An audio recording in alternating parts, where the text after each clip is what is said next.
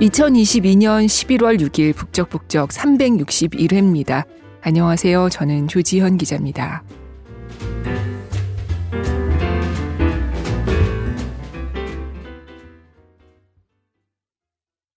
어떻게 해도 납득이 되지 않는 그런 참담한 한 주였습니다. 마음속 무거움은 여전하지만 내일은 월요일이고 우리는 또 각자의 일터로 향하죠. 북적북적 조심스러운 마음으로 시작해 보겠습니다. 오늘은 일에 관한 책을 같이 읽어보려고 해요. 내 일로 건너가는 법이라는 책입니다. 내 일, 나의 일. 이 일이 생계를 꾸려가는 방법이기도 하지만 그것 이상의 복잡한 의미가 있죠. 의미와 재미의 측면도 있고 일을 통해 우리가 크게 성장하기도 하고 또 때로는 그 우리의 정신과 몸이 그 일에 잠식되거나 큰 상처를 입기도 하고 애증의 대상이죠. 그래서 일에 관한 책을 저는 참 좋아하는데요. 오늘 소개하는 이 책, 내 일로 건너가는 법은 특히 그동안 여러 책으로 우리에게 신선한 산소를 주는 것 같은 그런 느낌을 줬던 작가님의 책이라서 더욱 기대가 됐고 읽고 나니까 더 많은 분들과 읽고 싶더라고요. 이 책을 쓴 김민철님은 저자 소개를 읽어보면요. 김민철. 주중에는 광고회사 TBWA의 creative director로 일하고 주말에는 글을 쓰며 작가로 활동 중이다. 18년간 SK텔레콤, 네이버, LG전자, 일룸, SK 에코플랜트 등의 광고 캠페인을 담당했으며 모든 요일의 기록, 모든 요일의 여행, 하루의 취향, 치즈, 치즈 맛이 나니까 치즈 맛이 난다고 했을 뿐인데 우리는 우리를 잊지 못하고 등을 썼다. 라고 소개되어 있습니다. 이 중에서 모든 요일의 여행은 제가 소개하기도 했고 하루의 취향은 권혜리 기자가 앞서 북적북적에서 소개하기도 했었죠. 북적북적을 하는 저희 기자 3명이 서로 좋아하는 책이 다르기도 하지만 교집합도 있는데 김민철 작가님이 그 교집합에 속해 있는 분 중 한 분인 것 같아요. 그리고 제가 이 책을 친구한테도 선물했는데 친구가 책을 3분의 1쯤 읽고서 어, 이분 여자분이셔? 하고 문자를 보냈더라고요. 네, 이분은 여자분입니다. 작가의 성별까지 굳이 따로 소개할 필요는 없지만 아무래도 우리가 책을 읽을 때 그 장면을 상상하면서 읽잖아요. 그런 점에서 잠시 뒤에 책을 들으실 때 조금 몰입에 도움이 될까 하여 알려드리는 것일 뿐입니다. 아무튼 김민철님은 19년째 직장인으로 일하고 있는데요. 이 책은 우리가 하루의 절반은 회사에서 보내더라도 나 자신을 좀 더 키울 수 있지 않을까 하는 질문에서 출발했다고 해요. 일단 책이 궁금하실 테니까 글 한 편을 먼저 읽고 얘기를 더 해보죠. 낭독을 흔쾌히 허락해주신 출판사 위즈덤 하우스에 감사드립니다.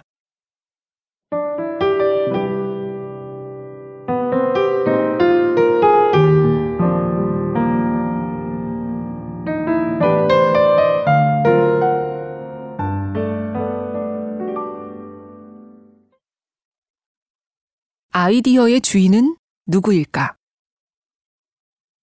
여기 어젯밤 열심히 생각한 아이디어가 있다. 오늘 아침 지하철 안에서 번뜩인 아이디어도 있다. 잠깐 내가 천재가 아닐까 생각하게 만든 아이디어도 있다. 이 프로젝트의 결정적인 실마리가 될 것 같은 아이디어도 있다. 그리고 그 옆에 회의 시작 직전 생각나서 다 완성하지 못한 채로 내민 아이디어도 있고 부끄러워서 차마 아는 척하고 싶지 않은 아이디어도 있다. 그 모든 아이디어들이 회의실 책상 위에 사이좋게 놓여 있다. 이 아이디어들의 공통점은 오직 하나.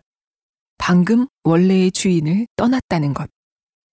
그게 어떤 아이디어건 간에 당신이 당신의 아이디어를 말하는 것과 동시에 그 아이디어의 주인은 회의실 안에 모두에게로 이관된다. 회의실 안의 구성원 모두가 아이디어들의 주인이다. 혼란스러운가? 하지만 이 원칙에 동의해야만 회의는 순조롭게 진행될 수 있다. 상상해보라. 처음 자기가 낸 아이디어에 대해 고집을 꺾지 않는 한 사람을, 마치 자기가 낸 아이디어만이 정답인 양 우기는 한 사람을, 회의실에 들어왔으면서 아이디어의 소유권을 동료들에게 넘길 생각이 없는 것이다. 이런 사람의 아이디어에 대해 지적하면 그 사람은 높은 확률로 그것을 자기 자신에 대한 비난으로 받아들일 것이다. 연차가 높은 사람이라면 어떻게 감히 라는 마음을 가질 것이고 연차가 낮은 사람은 내가 뭘 잘못했나? 라고 생각할 것이다. 회의는 덜그럭거린다. 그나마 팀원이 그럴 때에는 상사가 정리할 수 있는 여지가 남아있지만 상사가 이런 식으로 나오면 답이 없다. 서서히 팀원들은 입을 닫는다. 모두 상사의 말을 받아 적고만 있다. 별다른 도리가 있나. 그때쯤이면 대부분은 어느 정도 그 일에서 마음을 뗀다. 진심을 거두고 하라는 일만 하게 된다. 어쩌겠는가. 상사가 자신의 말만 맞다는데. 다시 말하지만 별다른 도리가 없다. 회의실에서는 내 아이디어가 우리 아이디어로 변한다는 걸 받아들이면 많은 것들이 달라진다. 우선 좋은 아이디어를 알아보는 눈이 생긴다. 누군가가 나의 아이디어를 좋게 봐주길 기다리는 대신 수많은 우리 아이디어들 중에서 가장 반짝이는 아이디어를 골라낼 수가 있게 되는 것이다. 냉정한 눈으로, 넓은 마음으로. 왜? 이건 모두가 우리 아이디어니까. 우리 아이디어라는 라벨을 달고 다른 팀을 만나고 광고주를 만나야 할 테니까.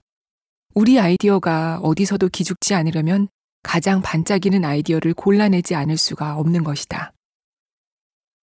좋은 점은 또 있다. 사람이 사라진다. 이건 부연 설명이 좀 더 필요한데 아이디어에서 사람이 빠지고 아이디어의 핵심만 보게 되는 효과가 있다는 뜻이다. 사람이 빠지면 우리의 태도는 명쾌해진다. 누가 처음 낸 아이디어든 상관없다. 오직 아이디어만 보며 자유롭게 의견을 낼 수 있게 된다. 가능성 있어 보이는 아이디어를 놓고 어떤 부분을 보완하면 좋을지, 어떤 문제가 예상되는지 마구 이야기를 한다. 이미 아이디어의 소유권은 우리 모두에게로 옮겨졌으니 비판은 당신을 향한 비판이 아니고 부족한 부분도 당신이 부족하다는 뜻이 아니다. 물론 칭찬이 있다면 그건 꼭 개인적으로 가져가도록 하자. 그 정도의 뿌듯함은 챙겨도 된다. 당신이 처음 낸 아이디어에 다른 이의 아이디어가 덧붙어도 기분 나빠할 이유가 없다. 우리의 아이디어가 더 좋아지고 있는 중이니 말이다. 이기적으로 계산을 해봐도 우리 아이디어 정책은 상당히 이익이 된다. 내 아이디어만 고집했을 때 그 아이디어가 오롯이 실현될 가능성은 지극히 낮다. 내 아이디어의 성공만을 인정한다면 몇 년을 일을 해도 성과는 고작 한 줌이 되지 못할 것이다. 하지만 우리 아이디어로 계산을 한다면 뛰어난 팀 동료의 아이디어도 우리 성과가 되고 나의 부족한 아이디어에도 다른 이들의 아이디어가 덧붙어 놀라운 우리 성과가 될 것이다. 별로 한 것도 없는 것 같은데 어느새 우리의 성과는 양손 가득 담아도 넘쳐날 지경이다. 이 좋은 정책이 회의실 안에서만 적용되는 것이 좀 아깝지 않은가? 나는 좀 아깝다고 생각한다. 그래서 회의가 끝난 후에도 우리 아이디어 정책을 계속 유지하려고 했습니다. 특히 다른 팀과 회의를 할 때 이 정책 덕분에 나는 주어를 가려 쓰게 되었다. 우리라는 주어를 쓸 때와 나라는 주어를 쓸 때를 철저하게 구분하는 것이다. 이를테면 나는 다른 팀과 회의를 할 때 이렇게 말한다. 우리도 그런 의견을 냈었어요. 비록 내가 낸 의견일지라도 반드시 우리라고 말한다. 회의실 안에서 나온 이야기이기 때문이다. 안 그래도 우리도 그 부분을 걱정했었어요. 한 명의 걱정이었을지라도 우리라고 말한다. 다시 말하지만 회의실 안에서 나온 이야기이기 때문에. 우리가 낸 아이디어지만 이거 진짜 괜찮은 것 같아요. 분명 아이디어의 원작자는 있지만 회의실을 거쳐간 이상 우리의 아이디어가 되는 건 숙명이다.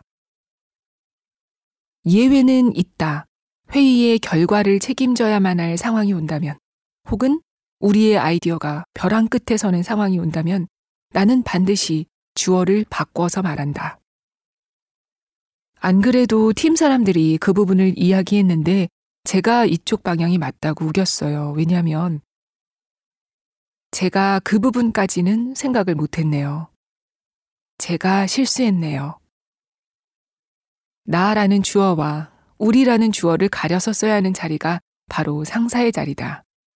나라는 주어를 쓰면서 스스로의 책임을 다하고 우리라는 주어를 쓰면서 모두에게 이 일의 책임을 나눠주는 일, 바로 그 일을 하라고 회사에서 팀장에게는 조금이나마 월급을 더 주는 것이니 말이다. 하지만 우리는 그렇지 않은 경우를 너무 많이 봤다. 좋은 결과물에는 나라는 딱지를 붙이고 조금만 불리하면 너네라는 딱지를 붙이는 상사가 얼마나 많은가. 아, 진짜 그런 상사들의 이야기라면 이 책 한 권을 다 채우고도 모자랄 것이다. 아니, 8만 대장경 정도의 분량으로 써내려갈 수 있을 것 같다. 각자가 각자의 자리에서 저런 윗사람의 지랄맞음을 견디고 있다는 사실을 너무나도 잘 안다. 그렇다고 해서 우리가 같은 급으로 떨어질 수는 없지 않은가. 아무리 급해도 우리가 그 정도 수준으로 떨어질 수는 없다. 우리에게는 아직 좋은 선배가 될 기회가 남아 있다. 좋은 회의의 원칙은 무엇일까? 회의만 하고 나면 좋은 아이디어들을 툭툭 내놓는 팀들이 있다. 한 명한 한 명이 유난히 훌륭한 팀이라서 가능한 일일까? 나는 그렇게 생각하지 않는다. 어떤 훌륭한 개인도 우리를 뛰어넘을 수는 없다. 그렇다면 나를 내려놓고 우리에 더 집중해야 한다. 그것이 우리를 더 훌륭하게 만드는 환경을 만드는 것이니까. 이기적으로 생각해도, 이타적으로 생각해도 나에게 그리고 우리에게 이만큼이나 남는 장사가 없다.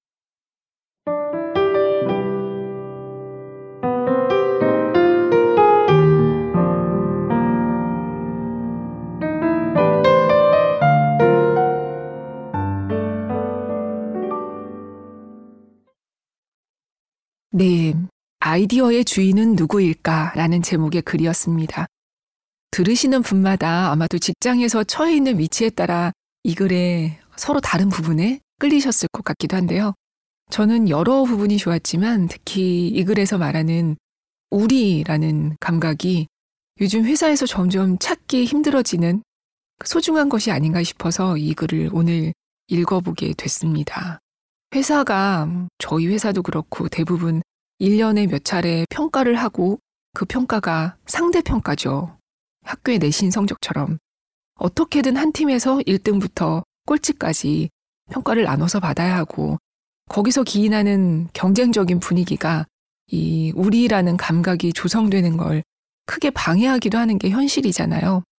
그 평소에도 늘 어, 좀 더 협력적일 수 있다면 얼마나 더 좋은 결과물이 나올 수 있을 텐데 하고 많이 안타까웠거든요, 제가. 그래서 이 글에 더욱 고개를 끄덕이게 됐습니다. 이 글 외에도 책에는 팀 내에서 팀원들이 여기서는 안전해. 어떤 아이디어도 낼 수 있어. 라고 안전한 느낌을 주는 것에 대한 글도 있고요.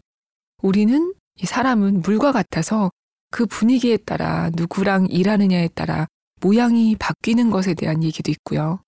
또 너무 멋진 말, 먼 곳에 점을 찍어주는 팀장에 대한 얘기도 있고, 대체로, 아, 그래, 이런 팀이라면 즐겁겠어.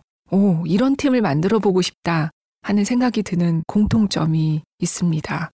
무엇보다 조금 전 들으신 글에서처럼 우리와 나를 언제 어떻게 구분해 쓰는지 그 멋진 사례를 보면서 크게 배우는 기회였습니다.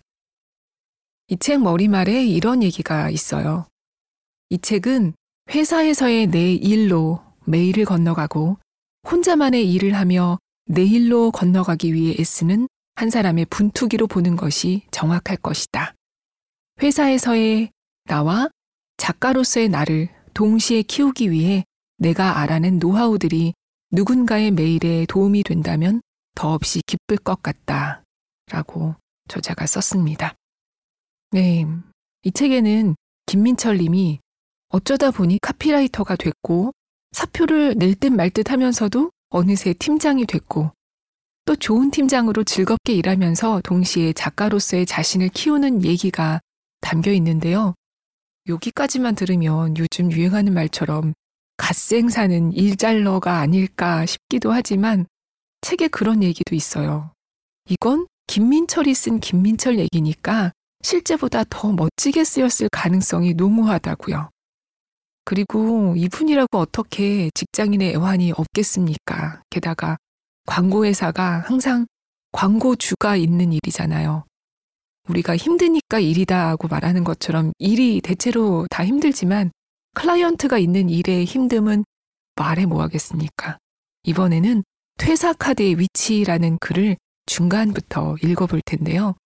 김민철 님도 나 퇴사할 거야 이런 말을 자주 했다고 해요. 팀원들한테 나 할 말 있어 하면 혹시 퇴사하냐 고 물을 정도로요. 이 퇴사 노래를 부르곤 했는데 팀장이 된 뒤로 광고주 미팅을 가면 엄청나게 고민 고민 애를 써서 커뮤니케이션 전략을 제안했는데 광고주가 듣지도 않고 무례한 태도로 일관하면서 뭐 느낌이 딱 오는 게 없네요. 최근에 땡땡 회사 광고 카피 좋던데 그런 거 없어요? 등등 말하자면 입 아픈 그런 힘든 일들에 마음이 아주 너덜너덜해집니다. 그러던 어느 날 광고주가 도를 넘어선 이 글을 표현에 따르면 마음에 침을 뱉었다라고 표현되거든요. 저자가 그런 모욕적인 순간을 맞고 결심하죠. 그만두자. 이제 정말 퇴사의 순간이구나 하고요. 그런데 그 순간 생각지도 못했던 마음이 존재감을 나타내며 튀어나옵니다.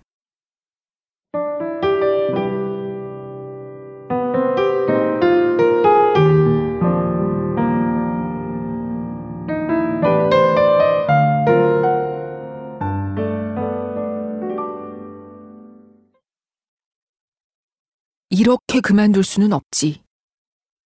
뭐라고? 그만둘 수 없다고? 진심이야? 드디어 퇴사할 기회가 왔는데? 그러니까 이렇게 그만둘 수는 없었다.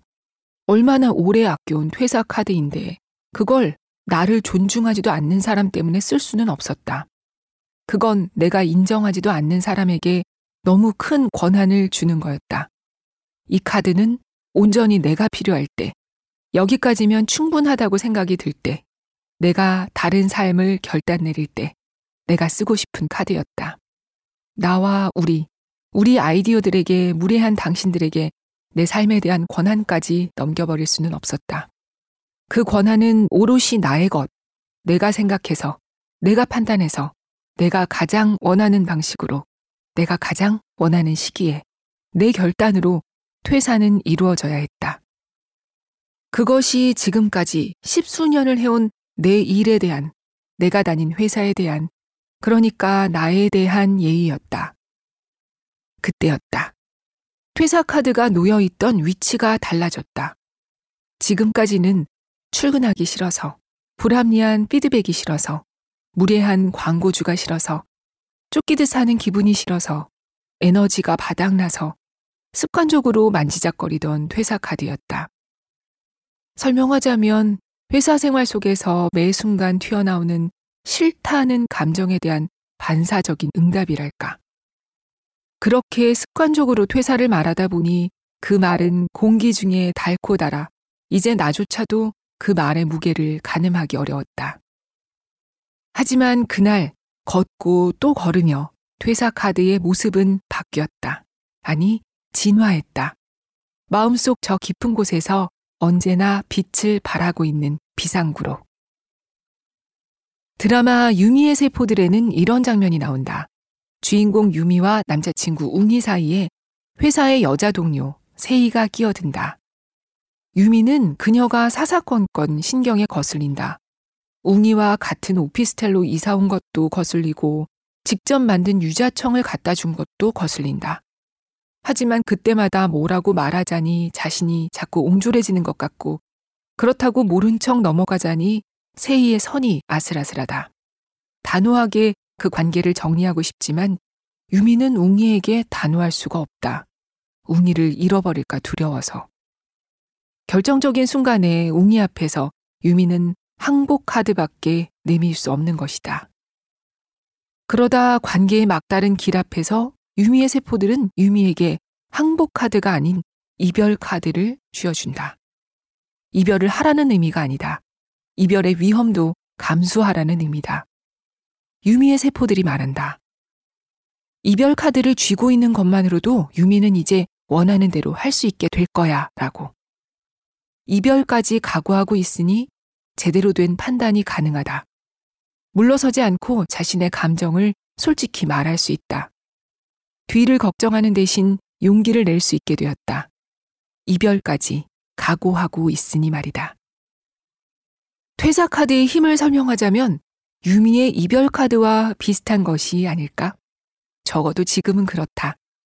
불합리한 의사결정 앞에서 내가 어떤 태도를 취하는 것이 좋을까 고민이 될 때, 누군가의 무례한 태도 앞에서 우리 팀을 지켜야 할 때, 사공이 너무 많은 프로젝트에서 갈팡질팡할 때, 내가 팀장이니까 내 판단을 믿고 밀고 나갈 용기가 필요할 때, 나는 퇴사 카드를 떠올린다.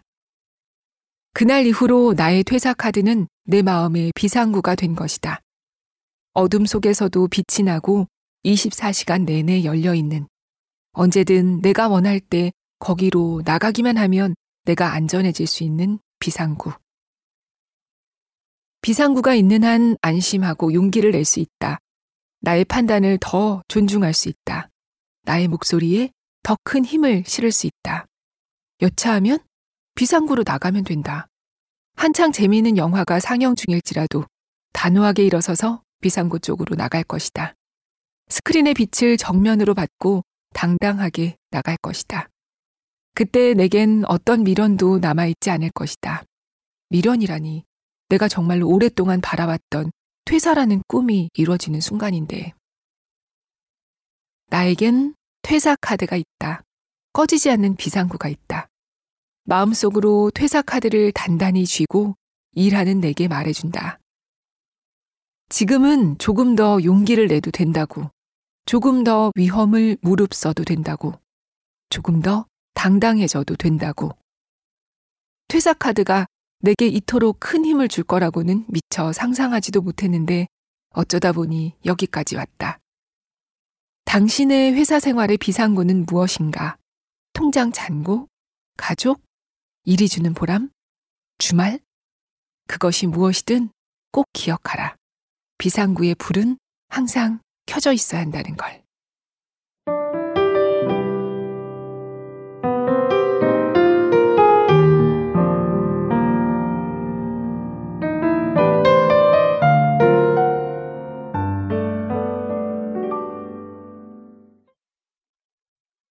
네, 여러분의 비상구에는 불이 잘 켜져 있나요? 저는 요즘 한창 퇴사카드가 활성화되어 있는 시점이었거든요.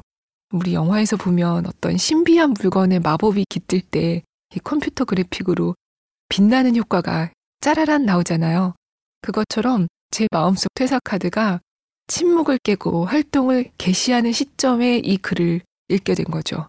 덕분에 비상구로서의 퇴사카드의 위치를 다시 한번 확인하고 전원 스위치가 적절한 때에 잘 작동되도록 점검해 볼 수 있었고요.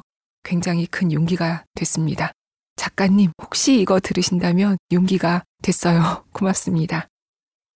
이 책은 아무래도 저자가 팀장이라는 입장에서 썼기 때문에 1차적으로는 팀장 혹은 그 비슷한 연배들에게 너무 내 얘기 같은 얘기고요. 전국의 팀장님들에게 강추합니다. 제가 아까 이 책을 친구한테 선물했다고 했잖아요. 그 친구도 이제 막 팀장이 되는 사람에게 이 책을 선물했다고 하더라고요. 그리고 나는 아직 팀장은 멀었지만 좋은 팀의 구성원이고 싶고 나중에 좋은 팀장이 되고 싶고 무엇보다도 일을 하면서 나를 더 키워나가고 싶은 그냥 회사 인간이 아니라 나의 일을 갖고 싶은 사람들에게 큰 지혜를 주는 책입니다.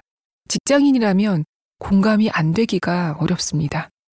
이 책에서 저자가 말하는 것 중에 큰 부분이 회사와 나 사이에 건강한 거리를 유지하는 것, 그리고 회사도 나도 서로 잘 될 수 있는 방법을 찾는 건데요. 이 건강한 거리라는 게 정말 유지하기 어려운 거잖아요. 일의 강력한 힘에 나를 다 내주는 뭐 삶이 그냥 일인 경우도 있고 반대로 부캐를 과하게 돌보느라 본캐를 소홀히 하는 경우 팀에 피해를 주고 주변의 눈살을 찌푸리게 하죠. 이러면 안 된다 고 저자는 강조해요. 일을 말끔하게 하는 건 기본값입니다. 일에 영혼까지 내맡기거나 반대로 너무 마음이 딴 데가 있는 게 아니라 일을 할 때는 충실히 하고 일을 마치고 퇴근해서는 나 자신을 키우는 균형을 저자는 강조합니다. 김민철 님의 경우에는 회사 일이 작가 일을 도와주고 작가 일이 회사 일에 도움을 되는 그런 지지, 그리고 그 사이의 균형, 여기에 무리는 금물이라고 일들 사이에도 균형이 있어야 하고 일과 나 사이에도 균형이 있어야 한다고 힘주어 말합니다. 그렇게 회사 인간이 아니라 나의 일을 키우려면 그럼 어떻게 해야 하죠? 음, 딴짓이 필수라고 해요. 저자는 이렇게 말해요. 저 팀은 요즘 집에도 잘 못 가잖아. 이런 얘기를 듣고 싶은지 아니면 어, 저 팀 사람들은 일도 잘하는데 자기 생활도 잘 챙겨. 이런 얘기를 듣고 싶은지 여러분의 답은 내 마음속으로 다들 대답하셨을 것 같아요. 네, 그래서 이번에 읽을 글은 제목이 딴짓 성적표예요. 김민철 작가님이 그동안 펴낸 책을 쭉 읽어온 독자라면 이분이 사진에도 굉장히 조예가 깊고 도자기도 오래 만들었고 또 여행을 비롯해서 기쁨을 주는 일들을 놓지 않아 왔다는 걸 잘 알고 계실 텐데요. 열심히 딴짓을 하는 사람들이 오히려 본업에서 빛나는 성취를 거둘 수 있다고 설파합니다. 이 글의 중간 부분을 잠깐 읽어볼게요.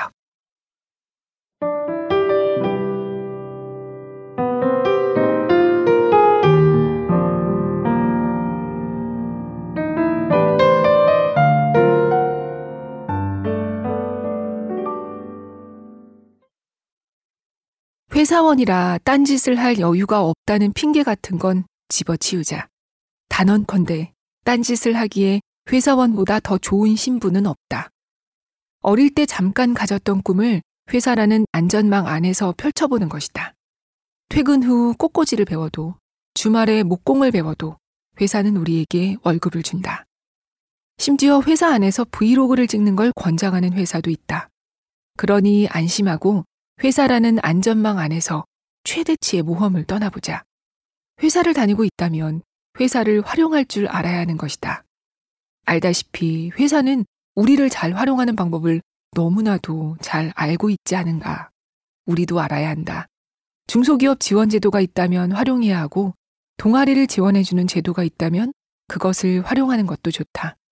물론 나처럼 그런 제도 같은 걸 알아보는 것조차 일로 생각하면서 도망가는 사람이라면 자기에게 적합한 방식대로 딴짓을 하면 된다. 그렇게 야금야금 안 쓰던 근육을 써봐야 한다. 그 근육들이 우리 자신을 일깨워 줄 것이다. 어쩌면 내 삶을 내가 원하는 방향대로 나아가게 할 수도 있다고. 나 같은 팀장과 같이 일해보지 못했다고? 그럼 당신이 그런 팀장이 되면 된다. 인생에 이토록 간명한 이치가 또 없다. 선배가 후배 괴롭히는 게 대물림 되고 있다고? 그럼 당신이 끊으면 된다. 후배일 때는 저런 선배가 되지 말아야지 생각해 놓고 어느새 내가 그런 선배가 될 수는 없지 않은가. 마찬가지다. 안 되고 싶은 사람이 되지 않을 수 있는 것처럼 되고 싶은 사람이 될 수도 있다.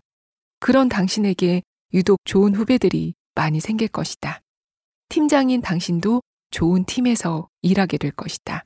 그건 인생의 보너스다.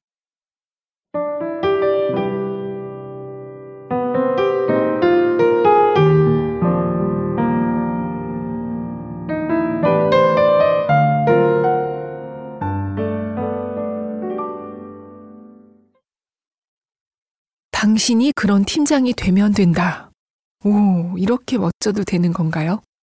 늘 좋아했던 작가님이지만 이 책을 읽고는 특히 더 스튜디오에 모셔서 토크를 해야 될 것 같더라고요. 이렇게 낭독이 아니라 직접 묻고 싶은 게 너무 많네요. 북적북적이 한번 모시고 싶은 마음이 간절합니다. 이 팀원분들도 같이 출연하시면 너무 재밌을 것 같은데요. 어, 이 책의 표지와 본문 일러스트도 민철 팀장님의 팀원인 홍세진님의 그림이기도 하거든요. 그래서 직접 들으면 뭔가 책에 없는 어마어마한 얘기들이 나올 것 같아요. 네, 오늘 김민철님의 내 일로 건너가는 법 맛보기로 읽어봤습니다. 훈훈한 책이었죠? 우리는 시기의 차이가 있을 뿐 모두 다 언젠가는 퇴사자가 되잖아요. 그런데 보면은 뭐 퇴사하려면 이 정도 돈은 모아야지 혹은 퇴사 이후에 자금의 흐름은 이래야 돼. 그런 책은 참 많지만 그 이후에 일에 대한 책은 그보다는 적은 것 같습니다. 그런데 퇴사를 고민할 때 다들 그렇지 않나요? 돈 못지않게 일 자체가 고민이잖아요. 저도 그렇거든요. 이 책에 우리 모두는 퇴사 예정자라는 제목의 글에서 김민철님은 해보고 싶던 다양한 시도를 회사를 다니면서 해보고 그리고 자신의 마음을 잘 들여다보라고 그 중에서 내가 뭘 할 때 가장 즐거운지 스스로에게 계속 질문하라고 하는 내용이 있어요. 이 글에 이런 문장이 있습니다. 나는 끝없이 질문한다. 미래의 내 일에 대해. 글 쓰는 일을 계속하고 싶다면 어떤 글을 쓰고 싶은지를 생각하고 지금 당장 내가 할 수 있는 일들을 가늠해 본다. 왜? 미래의 나는 다른 누구도 아닌 현재의 내가 준비해야 하니까. 현생이 바빠 죽겠지만 도저히 마음의 여유가 안 나겠지만 그렇다고 미뤄놓을 수는 없다. 가볍게, 최대한 가볍게 시작해보자. 미래의 당신을 위한 여러 모험을 장담컨대 그 모험을 가장 즐거워할 사람은 현재의 당신이 될 것이다. 네, 이거 읽고 정말로 생각만으로도 즐겁더라고요. 생각에 그치지 않고 현실에서 즐거움을 맛보도록 하겠습니다. 내 일로 건너가고 계신 분들 사연도 짧게도 좋고 길게도 좋고 남겨주시면 그 지혜를 다음 팟캐스트에서 한번 공유해 보도록 할게요. 네, 오늘 함께 읽은 책은 김미철님의 내 일로 건너가는 법이었습니다. 오늘도 들어주셔서 감사합니다. 부디 평안한 한 주 보내시기 바랍니다. 안녕히 계세요.